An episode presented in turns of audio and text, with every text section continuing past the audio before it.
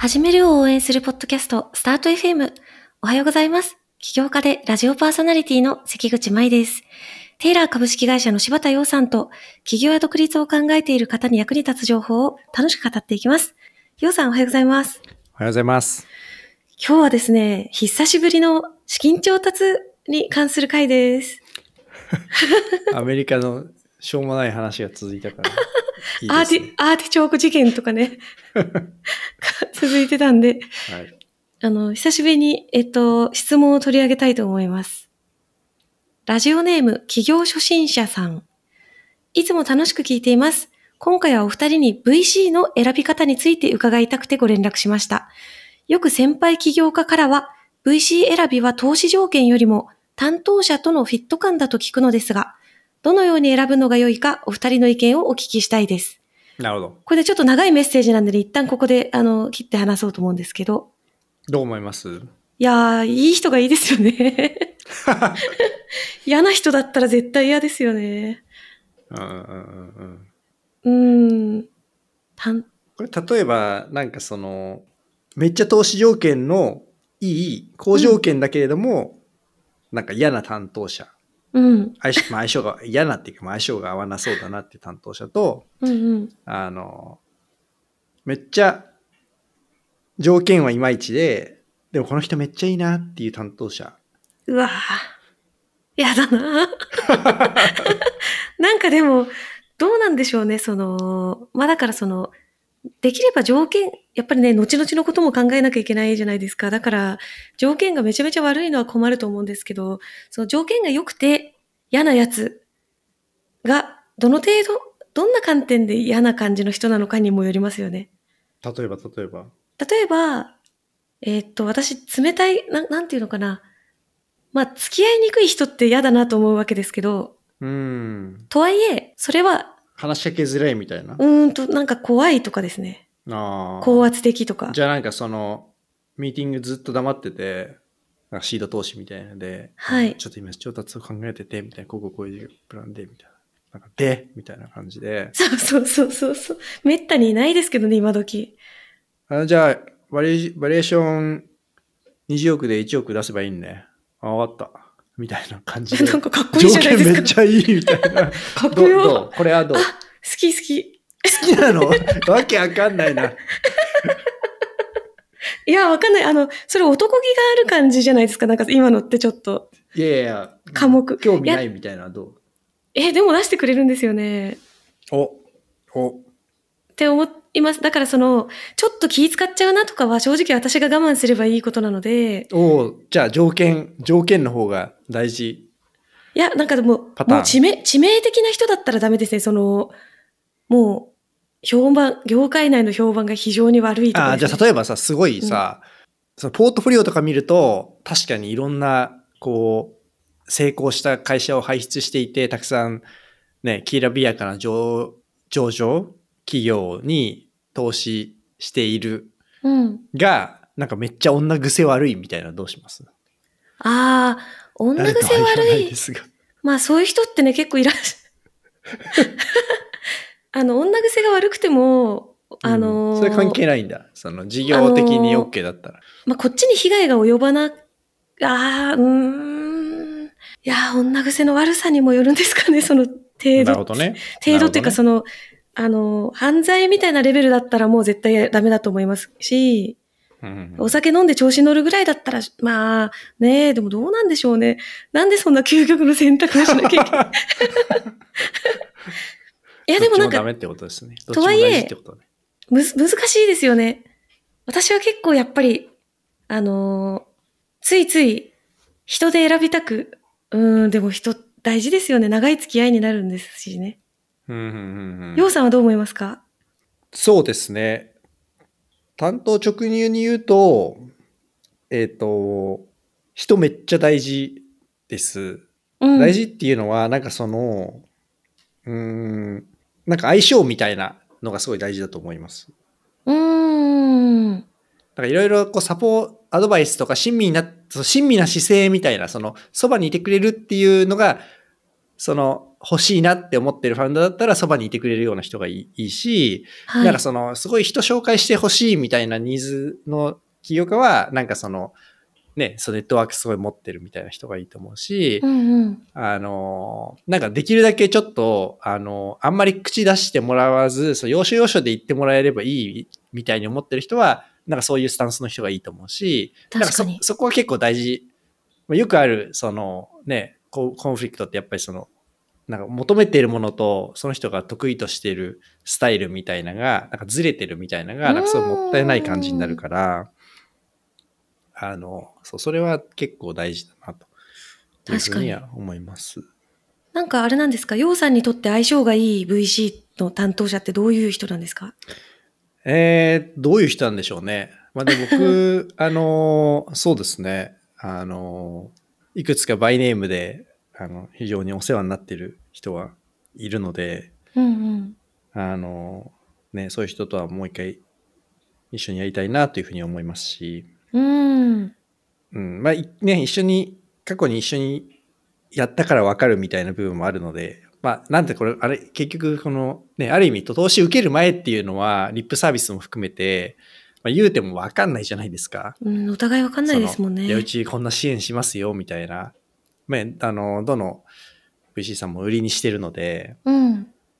でもね、投資して、してしま、してしまったらというか、投資いただいて、ね株主になるとまた別の、まあ、ある意味ちょっと別の力学も働くし、まあ、特に会社がシビアな状況になっていればなっているほど、だから、まあ、だからこそレピュテーションが大事だったりするんでしょうけど、そうですね。うん。あとは、例えば、プロダクト買うときとか、どっかベンダー使うときとか、別にその車買うときでも何でもいいんですけど、その営業担当者も、なんかももちろん担当者がいい人の方が、うん、うん。なんかいいなってあるじゃないですか。そうですね。でも、それと、その次元と根本的に、あの、ベンチャーキャピタルの場合違うのは、結局その、ベンチャーキャピタルってパートナーシップ制度になっているところがほとんどで、で、えっと、インセンティブとしても、その、個人っていうのがまずあるんですよね。あの、パートナーシップ制の一番わかりやすいのは法律事務所とかそうなってますけど、別にその法律事務所のパートナーの先生方は別に誰が一番偉いとかっていうのは基本的になくて、自分の担当してるクライアントの、あの、を、まあ、その、ある種のレベニュープールして、まああの、若手の採用とかはしたりはするけれども、基本的には、その自分のお店っていうのを、こう、持っていて、で、まあ、みんなで集まって、こう、やってると。うんうん。っていう感じじゃないですか。そういう仕組みじゃないですか。で、まあ、うんですよねコンサルティングファームとかもそうなんですけど。うんうん、で、金融の世界でも、その、投資をする、投資をしてリターンを出すっていう、えっ、と、部門の人たちは基本的にはこういう風になっていて、仮にその組織があるとしても、えっと、組織としてのパフォーマンスを見られてるけれども、一人一人、じゃあ、君にはこれだけお金預けるから、えっと、これでリターン出してね。これでこういう、まあ、こういう制約条件、こういう資産クラスだったり、こういうリスクの取り方っていうとか、こういう期間とか、こういう指標で見て、えっと、リターンを出してね。っていう、で、あくまでもその担当者の、こう、裁量で、その枠組みの中でやって、で、リターンがたくさん出た人が偉いみたいな、で、はい。ボーナスもたくさんもらえるし、えー会社における力学もそれで基本的には決まるみたいな、基本的にはそういう投資の世界の、こう、組織が、えっと、ベースになってるので、まあ VC も結局プライベートエクイティというジャンルの一個なので、なので、正直その、ね、もちろん営業担当も、あの、なんか自分の、ね、目標みたいなのを持っていて、それにインセンティブが連動してたりもしてるんですけれども、ただ、プロダクトも自分で作るみたいなことはできないじゃないですか。うそうですね。で、基本的にはもうなんか集団で、こう、まあ、売り上げ上げていくっていうのが最終ゴールになっているんですけど、うんうんまあ、そこは投資の世界はやっぱあくまでお,、まあ、お金ってみんな共通のこう単位で計測されるっていう宿命があるので、まあ、そういう意味ではその担当者一人一人っていうのがそれなりに自分の仮説っていうのを持っていて、もちろん会社として、こう VC の会社として、えっ、と、まあ、方針だったり、えっ、と、意見交換だったりで当然協力し合ってるとは思うんですけれども、まあ、やっぱあくまで合意性というよりは基本的には、その、ももしパートナーの方であればですね、パートナーの方であれば、まもうその人の裁量で、うん。責任と権限で物事が動いていくっていうのが、まあ、元々の成り立ちなので、まあ、そういう意味で言うと、そその、向こう側のインセンティブがそうなってるってことですよね。結局その、自分の担当、自分が投資責任者の会社なのか、そうじゃないのかっていうのはすごく違ってて、うん。やっぱりその人のパートナーの会社ももちろん手伝いはするでしょうけど、なんていうか、そこには、その自分のが目利きをして、自分が、えっと、エグジットまで持っていくということのコミットとは、ちょっとレベルが違ってくるので、うんうんうんうん。というのが、一般的なあの動きだと思う。もちろん中には結構そのみんな利益を均等配分して、まあ、チームとしてやっていこうみたいな、あの、ファンドも当然あるんですけど、うんうん。まあ、やっぱあくまでそういう、そのあく、その人の目利きであったり、その人の、こう、バリューアッドみたいなところっていうので勝負してるという職種でもあるので、うん。そう、そこはやっぱりその担当者の重要性っていうのは、まあ、他の商材に比べると結構高いんじゃないかなと、うーん、本当にそうですよね。はい、いうふうに思います。なんか、ちなみに、ちょうどですね、この質問の続きがありまして、えー CVC やサラリーマン型の VC 組織だと、担当者がすぐに移動するという話も聞いており、どのように選べばよいかわからなくなっています。ぜひお二人の過去の調達経験も踏まえてご意見を伺えると助かりますという、あの、あの、そういったメッセージだったんですけど、これはやっぱりね、その CVC やサラリーマン型の VC 組織、どうなんでしょうか？CVC から調達したことあります？ないですね。僕もない気がするんで、ちょっとわかんないですけど、まあでも、うんそう、いや、そう、そうでしょうね。まあ、担当者の移動リスクっていうのは、すごい高いと思いますね。うーん。ちょっとね、移動されちゃうと。んまあね、あんまりサラリーマンとフィ、サラリーマンというか、ごめんサラリーマンというか、人事ローテーションっていう制度とあんまり相性が良くないですよね、基本的に。うんうんうんうんなぜならその結果がわかるのが10年後みたいな世界なので、ね、そうですよね。そうすると、まあ、そう、移動、担当者移動してしまって、まあなんか、急にこう熱意が冷めてしまったみたいなケースは、あの、まあ周りではよく聞きますね。うーん。あと、その、まあこれちょっととある、なんですかね、かなり大型の、その、未上場企業、上場予定の会社が、かなり大型の、その、戦略投資みたいなことをされたうん。裏話というか、その創業者の方が言ってたんですけど、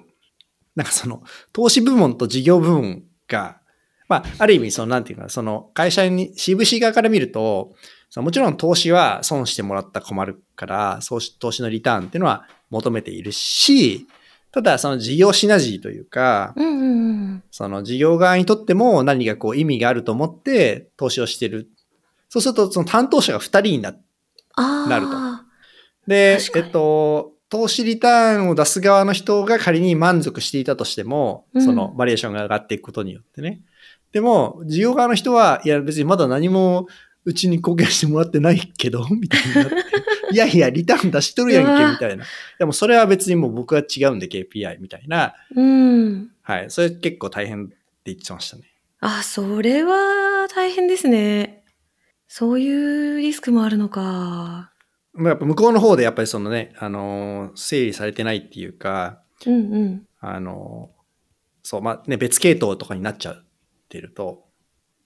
イメージで言うと、その、なんていうの、GAFA がやってるスタートアッププログラムみたいなのに参加して、で、その会社のバリエーションどんどん上がってるけど、うんそこの会社のクラウドは全然使ってなくて、で、クラウドの担当者が、いや、おまだ使ってもらってないけど、みたいな、いつ使うのみたいな言ってくるみたいな。その、いや、GAFA のプログラムは多分あんまないと思いますけど、はいそれ、そういうなんかイメージとしてはそういう状況が起きて、なるほど。うん、いやいや、いいじゃん、みたいな。もう、十分リターン出してうるんだと、ん、本当ですよね。になるっていう話は言ってました。あはい。これ全部の会社がそうだとは思わないですけど。そういったケースもあるということですね。そう、まあ、デュアルミッションになってるとやっぱどうしてもそうなりますよ。でですね、ちょうどあの、別の質問で結構それに近い関連する話が来てまして、えっ、と、ラジオネーム、柴田さんに憧れる起業家さん。すいません。すいません。えーエンジェル資金調達済みの起業家です。スタートアップと大企業の良い連携方法について教えてください。私のスタートアップが開発しているプロダクトは、大企業と連携して販路を開拓できる余地があると考えており、資本業務提携をすれば資金と事業パートナーを得られて一石二鳥だと思っていました。ですが以前に大企業と連携した起業家の方から、大企業側の意思決定が遅くてかえって開発が遅れた。連携した大企業と競合関係にある会社と取引ができなくなった。資金調達を受けたけど全くサポートしてもらえなかった。といった話も聞きました。柴田さんが考える大企業連携の良い方法と悪い方法についてお話を伺いたいですと。うん。この観点はどうですかね？ねねえ。え。まあ、これやっぱあれですよね。なんか起業家見てても、こういうその大企業とうまくパートナーシップ組んで、なんかうまく使えてる人、うん。まあ、スタートアップ側から見てうまくその、機能させてるケースと、なんか全然させてないケース、結構極、極極端にっていうか、その、要するになんか、結構、うまくいってるのとうまくいってないのの差がすごい激しいなって思ううん。打ち手の一一つですね。だから、うん。まあ、そこのね、あの、要因っていうのはまあたくさんあると思うので、こう一概には言えないと思うんですけど、うん、この方が挙げていただいてるこう懸念のところで、あの、2番目に上がってる、他の競合、その大企業の競合企業に警戒されるみたいなのは、うんうんうんうん。なんかそう聞いたことは、聞いたことは自分でも経験したことありますね、それ。お、お、はい。自分でも経験したっていうのは、それは、ようさんが前やってた会社で？例えば、うん、広告代理店 D の、と、なんか、アライアンス組むと、こうんうん。こ総合代理店 H 系列とは取引できなくなるみたいな。むしろそのね、そのね、代理店 D からそれを言ってくるみたいな。なるほど、なるほどな、はいまあまあまあまあ、なるほど。そう。まあ、それはうんああり、ありますよね。だからその場合によっては致命的になるし、あとあれですね、あの、明確に、これは、あの、あらかじめそうなるだろうと思って踏み込まなかったですけど、えっと、例えばね、ポイントサービスやってる時に、T ポイント陣営に入ってしまうと、ポンタ陣営には入れなくなるとか、うん、それは絶対そうい、でしょうね。そういうね、業界によってはやっぱそれが結構な制約条件になるっていう。のがあるので、そういうね、業界はものすごい気をつけて考えた方がいいなと。思いますし、まあもしだとそういう河川の、ね、何かしらその上流、そのバリューチェーンの上流とか下流が河川化されていて、あの、まあまずはそのね、中こう、遠距離外交するっていうのを施行すると思うんですけど、まあ、ちょっと何らかの事情で遠距離外交はちょっと難しいねってなった時は、やっぱりその、ある種、こう、どっかにバインディングされちゃう。で、まあよくあるケースだとやっぱそこに結局買収されちゃうとかっていう、うんまあ、まあ向こう側が結構その意地悪いと、えっと、最初はちょっとマイナー出資しておきつつ、こう、なんかいろいろサボタージュをした上で、なんか安く買っちゃうみたいな、こううん交渉力がこう全然なくなっちゃうケースとかって全然あり得るので、まあ、それはすごく気をつけた方がいいケースもあると。うん。まあ一方、で、例えばね、有名な話だとユーグレナの、あの、伊藤忠商事の話とかにもあるように、なんかすごくそれをうまく活かして、はい。こう、なんですかね、それをきっかけに事業を飛躍させたみたいな話も、まあ、たくさんあるので、うん。まあそこはね、結局担当者だったり、その上の方の人たちと握れているかとか、まあ、どのぐらいの期間で、その、パートナーシップからの、なんですか、リターンが、こう、果実を回収できるかみたいなのによると思いますし、まあでも何せよ、基本的には、その、まあ一石二鳥というか、こう犬も歩けば棒に当たる敵に捉えた方がいいのかなと。要するになんていうのかな。その、ね、資金も販路をもらえて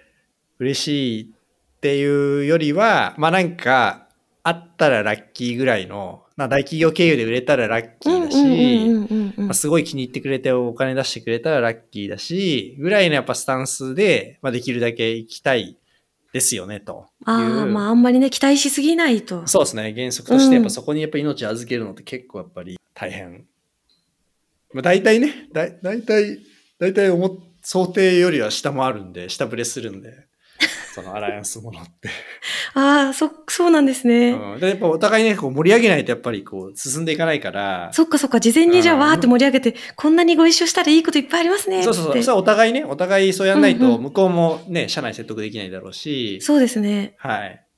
だからそうやって、こうね、こう、でこれすごいっすよ、一緒にやったらっていう風な感じで進めないと進まないじゃないですか。うん、そりゃそうですね。うんでも、なんか、そう、でも、そこは、あのー一番心の奥底でやっぱり冷静に、なんかその、10分の1にして、2年、時間軸伸ばすみたいな、なんかそのぐらいで考えておいた方が、そう、来年、あの、これで100万人サインアップしますよ、みたいな感じで、結局は、こうね、アライアンスをする一方で、まあ当然3年後に10万人ぐらいでしょって思ってるみたいな。超具体的。例えばね。まあでもね。その、そのくらいで、そのくらいでヘッジしないと、はい。水物なのでですね。ああ、そういうことですね。ちょっと期待をしすぎないようにしながら、心の中では、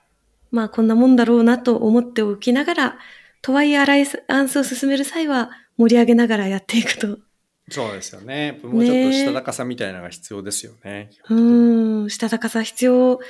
ですね。いや、大企業はすごくしたたかですからね、基本的には。やっぱりそうなんですやっぱ大前提として、大企業の方が高収力大事だ。だって大企業から見たら、スタートアップと提携しようがしまいが、うん別に関係ないんですよ。株価にも影響しないし、うんうん。売上にも別に影響しないし、利益にも影響しないんですよ。確かに。でこっちからしたら大事じゃないですか。いや、本当ですよね。だからもうそもそも。の時点で、そう、うんその時点で、かなりその、なんかしたたかさレベルみたいなのが、こ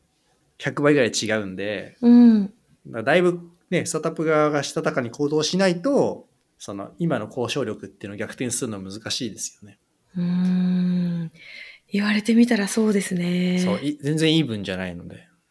そうですね。そもそもが全くイーブンじゃないという前提に立ちながらやっていかないとですね、この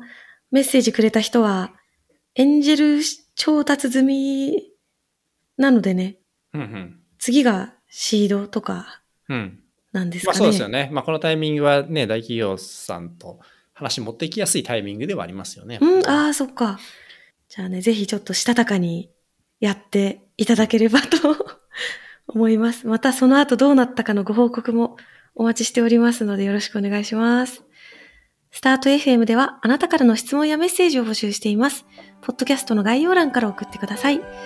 そして最後まで聞いてくださったそこのあなた、チャンネル登録、高評価よろしくお願いします。今回も聞いてくださりありがとうございましたあ。りがとうございました。それでは素敵な一日をお過ごしください。